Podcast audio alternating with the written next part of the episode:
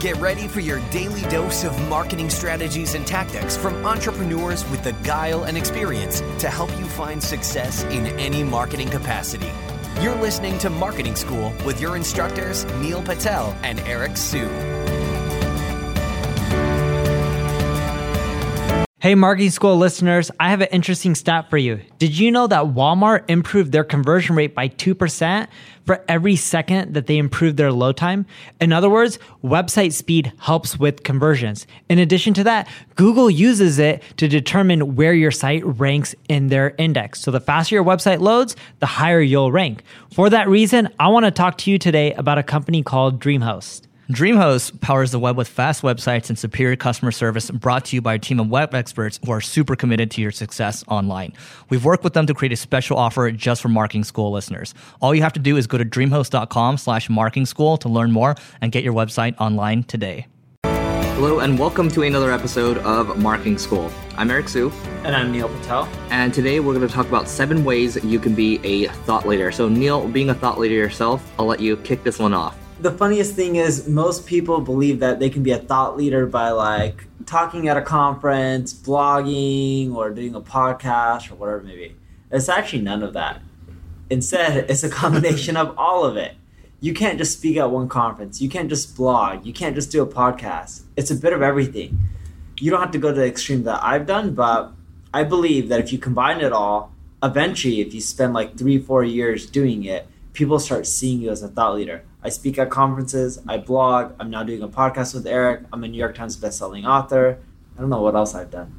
I've co founded quite a few companies, but it's, it's a number of things that add up and doing it consistently. So, the number one step that I have for you guys is don't just focus on one channel. At the beginning, yes, do one channel and then slowly expand into others, but don't expect one channel to make you and don't expect you to become an overnight sensation as a thought leader it takes years, at least three. Well, I think we should we should dig into that a little more. So, when did you start becoming a? When did you think you started to really hit your stride and become a thought leader? So there's always a unique angle that people see you as that help you become a thought leader. Unless you're new to a space, like the space is brand new, it's easy. But I wasn't the first into online marketing. So you have to find an angle. My angle coming on early on was social media marketing. Facebook wasn't big at this time, MySpace wasn't, etc. But marketers were leveraging Digg, Reddit, sites like that for traffic, and I was one of the first marketers to do that, and I was doing it successfully, and I was able to leverage that to get within the community and people to see me as a thought leader. So you have to find that unique angle and eventually you became one of Obama's what, top what top entrepreneurs under 30 is that what it was? Yeah but it's a bullshit award. I'm not saying obama's bad but what it is, is there's a organization that they just they ask people or entrepreneurs under the age of 30 to submit their tax returns and whoever has the highest revenue they get selected as the top 100 entrepreneur. So keep two things in mind. One the white house isn't selecting them it's someone on their behalf right? Because like they're so busy. Two, the second thing is there's probably other people who have more revenue than I did that just didn't apply. So if they didn't apply, of course they're not going to be on that list. I also want to keep this a little get add some tactics for people too because people are thinking you know being a thought leader probably means appearing on entrepreneur magazine inc magazine all these different uh, publications so perhaps we can jump into that a little bit and I, I can give a little insight here if you have a business right now, an easy way to do this is to join the Young Entrepreneurs Council. That, so that's yec.co. And they have a lot of relationships with a lot of publications out there. You think about Inc, Huffington Post, all of these, um, and you can do a lot of Q and A's and answers.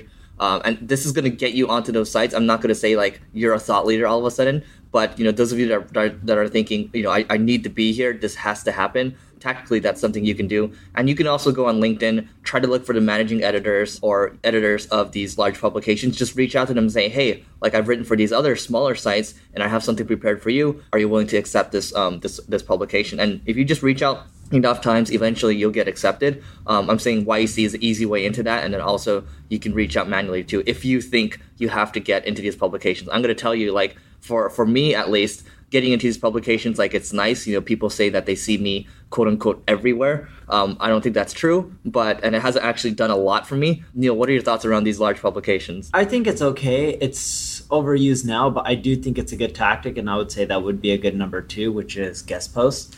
It can't hurt. It goes back into having a well-rounded strategy. Um, just mentioning that you're an entrepreneur, Inc., etc. It really does help not in a massive scale that most people think because it's not a novelty anymore, but it's better than not being in there. And as for a third tactic, one thing that I would do is find your niche, figure out what sets you apart. In every industry, there's different sectors. For example, in online marketing, there's AdWords, there's SEO, there's social media marketing, etc. The list keeps going on and on, right? You can just specialize in funnels, you can specialize in email marketing, whatever it may be. But pick a niche it's really hard to be a thought leader in let's say general marketing right? And eric knows this. One of my goals is to be one of the largest brands in online marketing if not the largest brand. No reason why. I don't care if people know me across the street. I just actually think it'll help me generate more business in the long run. But it's really hard to do that. It's easier to be like i want to be known as the best content marketer out there and a thought leader in that space. So pick a niche, and then once you have a niche, later on you can expand. But pick a niche in whatever industry you're in. Yeah, and for I think Neil touched on this a little bit, but it's it's also niching down on the platform that you're going to start with. Don't you don't if you're going to do the, the the blogging stuff first, stick with that first. You know that's something that Neil started with initially. I think when I first started to really um, you know hit my stride, it was really the podcasting stuff. Um, you know, I started getting a lot of great feedback from it. It's because a lot of people weren't doing podcasting. Um, you know, three three and a half years ago. Now a lot more people are doing it. Uh, you're seeing a lot more interview shows out there, but um, Neil talks about niching it down. My podcast, even though it was an interview, I was actually talking to people more about marketing and trying to figure out how they grew their business, what acquisition channels were working with them, because that was my unique spin.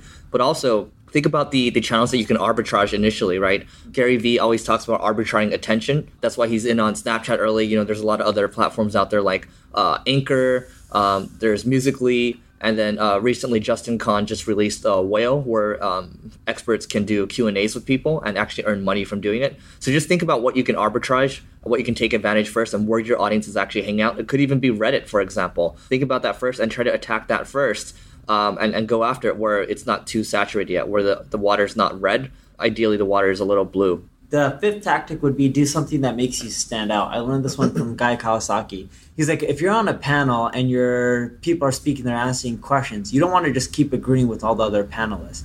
I'm not saying you have to go against them, but you need to make your stance. You need to stand out. If you don't stand out, you won't be remembered.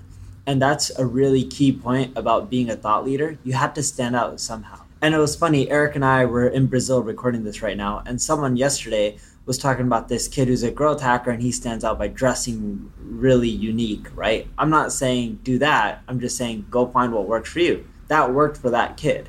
So figure out what makes you stand out. Uh, for me, it's I do crazy experiments, and a lot of people know me for that, right? From spending a ton of money on clothes and seeing what happens. And it's funny when I ask people, what blog post do you know me uh, most from? Everyone usually ends up saying, "Oh, you wrote that blog post on uh, what spending X hundred thousand dollars on clothes made you Y dollars, whatever it was back then." But crazy experiments is what's helped brand me as a thought leader. All right, and number six, try to initially when you're starting out. And this is one thing I noticed with Neil. He's going to accept every single podcast I'm pretty sure in the beginning you accepted almost every single speaking opportunity that you got. Is that true? I accept everything. Now I don't. It's just mm-hmm. too much. Like when people email me, hey, can you respond and give me quotes? I just mm-hmm. ignore the email. Yeah. So w- when you start out, you know, Neil has that luxury now. But when you're starting out, you know, take take whatever thing you can. A lot of people reach out to you saying, hey, can you quote this? Here's the thing. Worst case scenario, you get a link from a site for SEO purposes, right? uh, best case scenario, it might lead to other opportunities too. Because when you're doing these things, they start to compound on each other. So let's say you speak at a smaller event, somebody else in the audience might be part of a larger organization uh, where it has a couple hundred people, and then you can go to a couple thousand people, right? And then it can go into tens of thousands of people. So you just keep doing that. You start to build relationships with with, with other people, and it starts to compound on itself. But try to accept all the opportunities that come your way, at, at, at least in the beginning. Don't think that you're too big for anything um, because in the beginning, really, you're just getting started. And number seven, last but not least, don't forget PR. One thing that really helps if you want to be seen as a thought leader, people have to think of you as a thought leader, right? And the way they think of you, if you're mentioned in magazines, TV, newspapers, even though they don't do much for you, right? Brand wise, like traffic, the one thing they do is when people see you in a magazine, newspaper, TV, etc., they will see you as, oh wow, this person's like really doing well. They're well known in this space. They're on the up and up. And the key to getting PR is you can hire a publicist, don't hire a PR company. A publicist, they're much more affordable. They can do quite well for you and someone in your local region. The other thing you should try is using free solutions like HARO, help a reporter out, right? That's what HARO stands for. Within HARO, reporters list all the stuff that they need uh, quotes from uh, with help for newspapers magazines etc and you can just respond to them give them feedback and a lot of times they'll mention you within the magazine or newspaper or whatever it may be. All right that's it for this episode of marketing school. We'll see you tomorrow.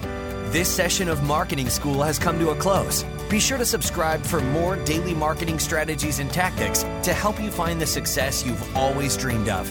And don't forget to rate and review so we can continue to bring you the best daily content possible. We'll see you in class tomorrow, right here on Marketing School.